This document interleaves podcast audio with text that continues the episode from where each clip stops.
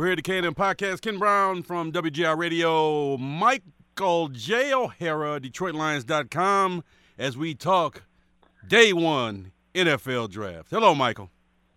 Hello, Ken Brown. Are you having a draft hangover? Yeah, a little draft hangover. I, uh, you know, uh, well, we'll get into it, but you wait and wait, and 350 mock drafts later, when the day finally comes, it seems like it just speeds by, you know, after all the time it took to get to that day. And one pick or two picks might throw your whole thing off. So, interesting night for the Detroit Lions, don't you say, Michael?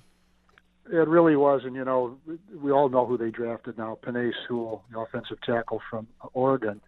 But as it got to, you know, you knew there were a couple of roadblocks in front of them if they were going to, if Penei Sewell was going to get to them, and they cleared those roadblocks and got him. And I don't know about you, but I wasn't holding my breath, but I was kind of okay. Who are they going to take? Who are they going to take? Okay, the Lions got him. I should be happy and glad they got him because as you've listened to the podcast before, I said it. If he's there, you run the card up, which they did. But when yes. it got to the point, I kind of wanted to trade back and get more picks. Maybe more picks will come tonight you know, and tomorrow as they trade around. But I just felt that the value of that pick was worth more than maybe it actually was because, like, like, you said, you didn't see a lot of trading in the top ten um, as it was talked about, and you know, you got the player you want, no doubt. I think I think he's the second best player. Matter of fact. I might rank him. I'm not a big Trevor Lawrence fan. I think it's a flaw in this one. I would have ranked him probably the best player in the draft if I'm ranking, but that's just me. He was one or two in my book though.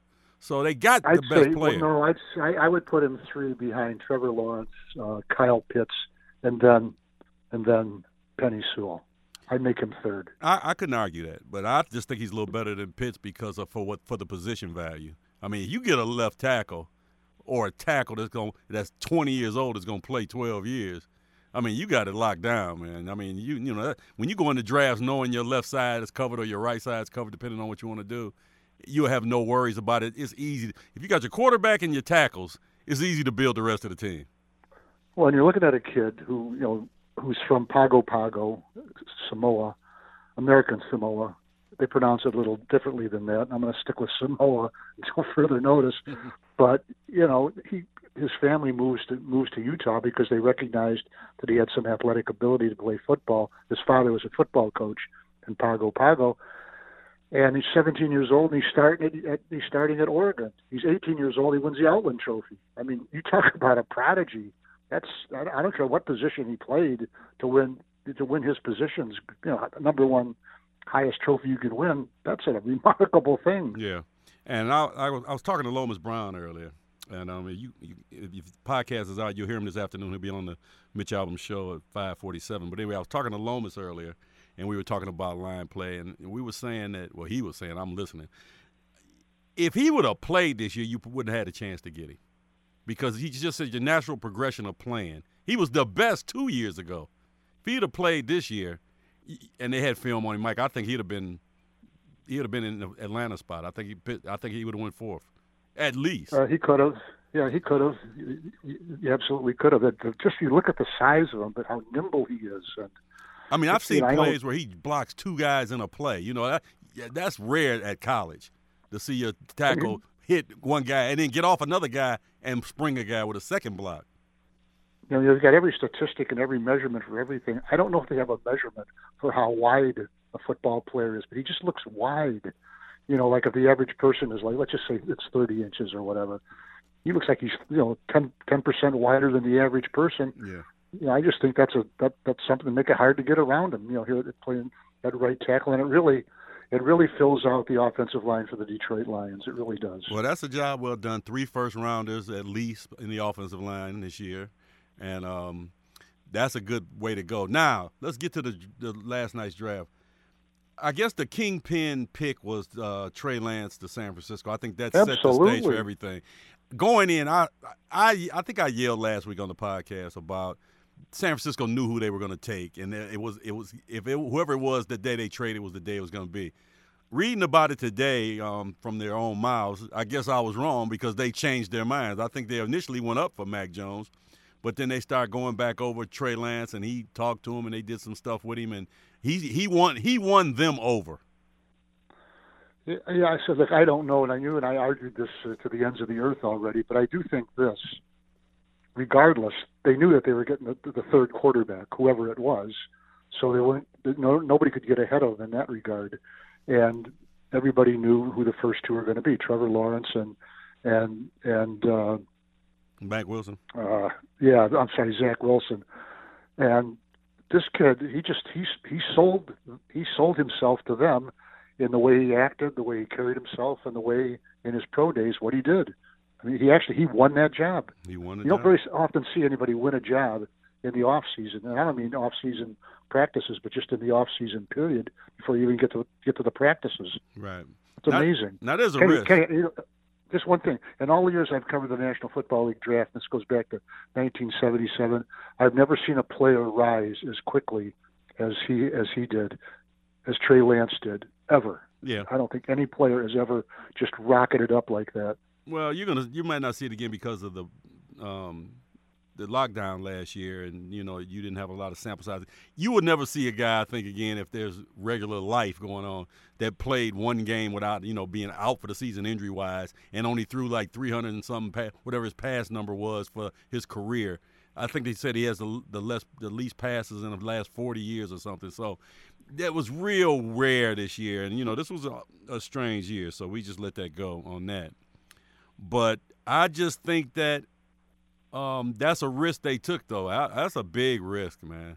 both oh, of them are big risk. That's a big risk.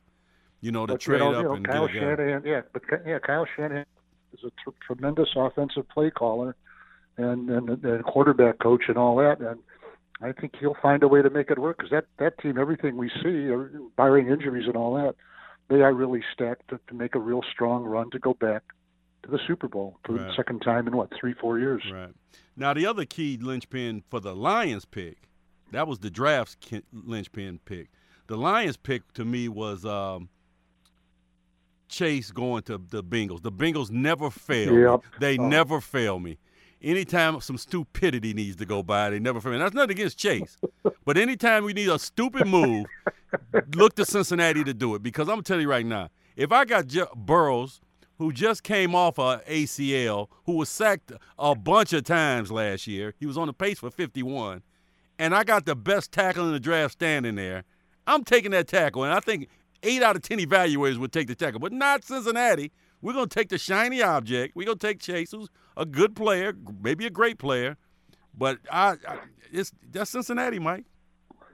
You know, Kenny, but just in, in defense of Cincinnati, and and look, they they did what they did you know, three years ago they drafted a center in the first round. Two years ago they drafted a tackle in the first round, and this year they signed Riley Reiff, who's been a nine-year starter, you know, for the Detroit Lions and the Minnesota Vikings, and he's there to start. So they really have made moves to protect whoever it is that plays quarterback, but none of them, and trust me, none of them are in the same category as Penei Sewell. No, so that's that. Lions um, have got have got their line together now. I don't want to go through the whole first round. If it's one pick in the round you want to talk about, I'll, we each talk about one, and we move on nah, to the night. I just want to talk about the Justin Fields. I think Justin Fields was my second guy. If Sewell wasn't there, I would have I would have took Justin Fields. I don't have a problem with that. I hope that doesn't come back to haunt. I don't think it, I don't think the Lions should take it as coming back to haunt him if, if Fields becomes a, a, good to great player. It just wasn't in the cards for him to take him at that time. But I hate to see these guys go in the division, man. You got to see them twice a year, and I, just, I, I don't like that. Well, so Kenny, when you when you draft third overall like the Lions did last year, 29 players are going to go past you in the first round. 29 more players. Right. This year, the Lions were number seven. There's 25 players going to be drafted after you. Some are going to be better. Some are going to be worse. Some are going to be just as good. That's just part of it. That's the, that's just the way it is. I don't I don't think that's a factor at all. Do you think he was on their board? Now, this is what um, Brad Holmes said last night in the um, press conference afterward, he said we had three players we were looking at. One was a, like the same position as Sewell, so I believe that was Rodney Slater, and then he said it was one that was another position. Yep. Those three players. Who do you think that third player was? I, I, you know what? I think it was Pitts. You think it was? Well, no. This, it had to be a player that was there. That's the way well, I, I took mean, it. I didn't take it that. I thought their third guy was Kyle Pitts. See, I thought he said three players when they got to their pick. Yeah, you could be right. Yeah, you could be right. So, I just took it a different way. I wonder was Justin Fields the third pick. But anyway, what's done is done. All right, Mike. Um, to me, you're you're better than you were yesterday. Yep. But you still got the same needs as you had. If you would have went to this if, um, training camp without taking a tackle, a, a right tackle, you still would be in the same place as you are now. Now you got a great right tackle. So now you need to still supplement the the holes you had coming in the draft, which are like defense, wide receiver still, and you could do everything else you want. Second round pick, your ninth pick into the round. What do you want to see him go to? As matter of fact, let's for the first two, for the next two rounds, two and three, three picks. You got three picks coming up at least right now. What do you think they ought to do for those three picks, position wise? I'm not gonna say players, because if you get into that, you'll be way out.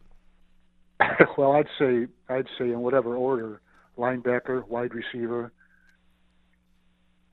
and pass rusher. You know, now I think one thing I I, I was thinking about this this morning as we talked about it yesterday. We, we didn't really bring up the name Julian Okwara. You know, Romeo's brother, who really showed some promise at Notre Dame before he broke his leg. Might have been a first round pick. Lions got him in the third round last year. Played at the end of the season. Showed you know a little bit because he played just only played a little bit. But I think we I, I I'm kind of fascinated to see what he has. He might he might be one of those surprise players from from one year to the other. But I'd say pass rusher, linebacker, wide receiver. I had close to you. I said I think the second round, if the good linebackers there, take them. Otherwise, if a receiver's good, whatever the highest ranked of those two positions is, right, flip flopping for the third. But then safety to me before pass rush. I think they need a safety bad. And I'm giving well, I'm giving Tracy Walker a benefit of the doubt from bad coaching that he'll be back. But I'm saying the other safety, they still need a, a safety. Will Harris, I'm not in the Will Harris fan club, so. I sort of noticed that. but you know what? Look, it's a good start. You know what I also think? I just think, look, they, they've been rolling pretty good from the beginning. I don't think there's anything that's that that, that since the hiring of Brad Holmes and Dan Campbell as head coach, Brad Holmes as general manager. I don't think they've done anything where you can go, geez, what they do that for? Now maybe maybe Campbell's introductory speech with the kneecap biting was a little over the top, but you know what? He revealed in all honesty, who he is. And now you know. I don't have a problem. I never had a we problem. We know the play. I didn't either. Never had a problem. I, I, no problem whatsoever. They were talking about it on the draft last night on um, NFL Network's version of the draft, and I didn't have a problem with it then. I thought it was it was okay, you know. And I thought it was fine. Yeah. Nothing wrong. Probably not what I would do, but you know what? Maybe I would. I don't know. Yeah. Didn't bother me a bit. Didn't right. It, it, has nothing to do with what's going on. Um, you think the receiver position, if they didn't draft receiver until the third or fourth round, would they be okay? Do you think the receiving corps are okay enough to start the season, or is it just we get they they got to add somebody? Uh, they've got to add to it. I think like Elijah Moore of Ole Miss might be a guy. Rondale Moore, uh, smaller player from Purdue, but absolutely blazing fast. He's a slot receiver. He ran a sub four three forty. And you, you know, I'm sort of suspicious a little bit of the 40 times this year. All but, of them. But he's, yeah, all of them. I am, yeah. All, all of them. them. yes. Did the little yeah, guy from Florida go last night? Oh, yeah, I see he did go. He went number 20. I liked him, Kadarius Toney. Kadarius Toney. Oh, yeah. I liked him. Toney yeah, he went, Florida, he went yeah. 20 to Florida. That's a receiver I thought might have slipped to the second round. And so did Bateman, the kid from Minnesota, too. I, I liked him a lot, too. Yeah, he went high. We talked about that the other day. Yeah, uh, he would get into the first round, but uh, you know, here's a guy to watch, and he's a big, he's a bigger player, and, and really he got his chance to play this last year, the uh, this last season with, when uh, when uh, Ja'Marr Chase uh, opted out. But Terrace Marshall from LSU, big guy, put up gigantic numbers this year. He also, I think, had 10 touchdown catches in in the national championship year at LSU when he was like the number three receiver. So that's a guy to keep your eyes on. I don't know if he's a speed guy, but he's a bigger a bigger receiver Mm. And and you know, I think he could add something, but we'll see. I I, I really think that that receiver adds speed. Okay. Add more speed. Well, I want to say this for you new draft people out here, people that just listen to the podcast or people that just start following the draft.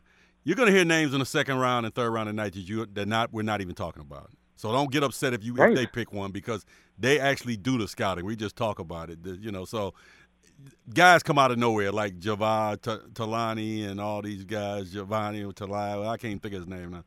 Um, these guys come out of nowhere. A lot of picks. I remember last year they have the second mock draft after you get the first round over, and right. I think the first pick was somebody that wasn't even on the draft board. You know, it was guys that nobody talked about. So just be patient tonight with these picks because they're not going to go in order uh, like who didn't get predicted in the first round to go. Now they're going to take them right away. Maybe one or two of them, but it's going to be different. So. I'm sure All they got. I'm sure Brad Holmes has his own guys out there that he scouted that he wants for this version of the absolutely. team. So well, listen. Before we close it out, I just want to add one guy that uh, I've I've sort of been high on for a long time. I don't hear much talk about him, but but uh, kid from Michigan, Nico Collins. Yes. I think that he's a player to watch. Oh, now you come around. I've been going him on. This is okay. No more podcast with you. This is I've been spouting this guy for, and you were telling me I was crazy. Blah blah blah. I said, man, this guy was good. If he'd have played this year, he'd have been a first rounder. No, no, no. Obviously, you didn't. Hate Nico Collins is a good player. Public. And I'm gonna tell you another player. I'm gonna tell you a seventh round or eighth, or a free agent pickup they ought to do too. Another Michigan guy, Tarik Black, the wide receiver. He went to Texas and finished his career out. Didn't have the career he started. Mike, he got like touchdowns in the first game ever in Michigan as a freshman. I think the first. Then he broke both legs. I mean, both feet, and he moved on. But the kid is solid, man, and uh, he's not gonna get drafted high because he just didn't have the stats over his career. But you know, six four guys like that that can run. I'm telling you, man, they Michigan had a lot of receivers over those years. DPJ, those two guys, eh, eh, they had a lot. So look out for those well, guys. Just, just remember I, I said it. I just hope I, I just hope I'm right about Nico Collins. I think he's going in the third round. Wouldn't surprise me. So I, if they want him, you got to get him. All right, Mike, we'll talk again uh, Monday after the recap of everything and see how our Lions did and how the season will progress. And uh, I hope Aaron Rodgers doesn't uh, come through with another proclamation to ruin the day's draft or tomorrow's draft. That was terrible. That was terrible thing. Yeah, just because he has to be the, the center of attention. So, like I said, if he's out of the division, I'm, I'm happy because I'm tired of looking at him anyway. You know, I don't like him. I don't like Green Bay. So, as far as I'm concerned, they can go. All right, Kenny Brown. All right, Mike. That's Michael Harry, DetroitLions.com. Check out their coverage of the draft tonight, today, and tomorrow. It's Ken Brown from WGR. Check out the Sports Wrap Show, which is back now on Saturday, where they will recap the draft. Saturday at 6.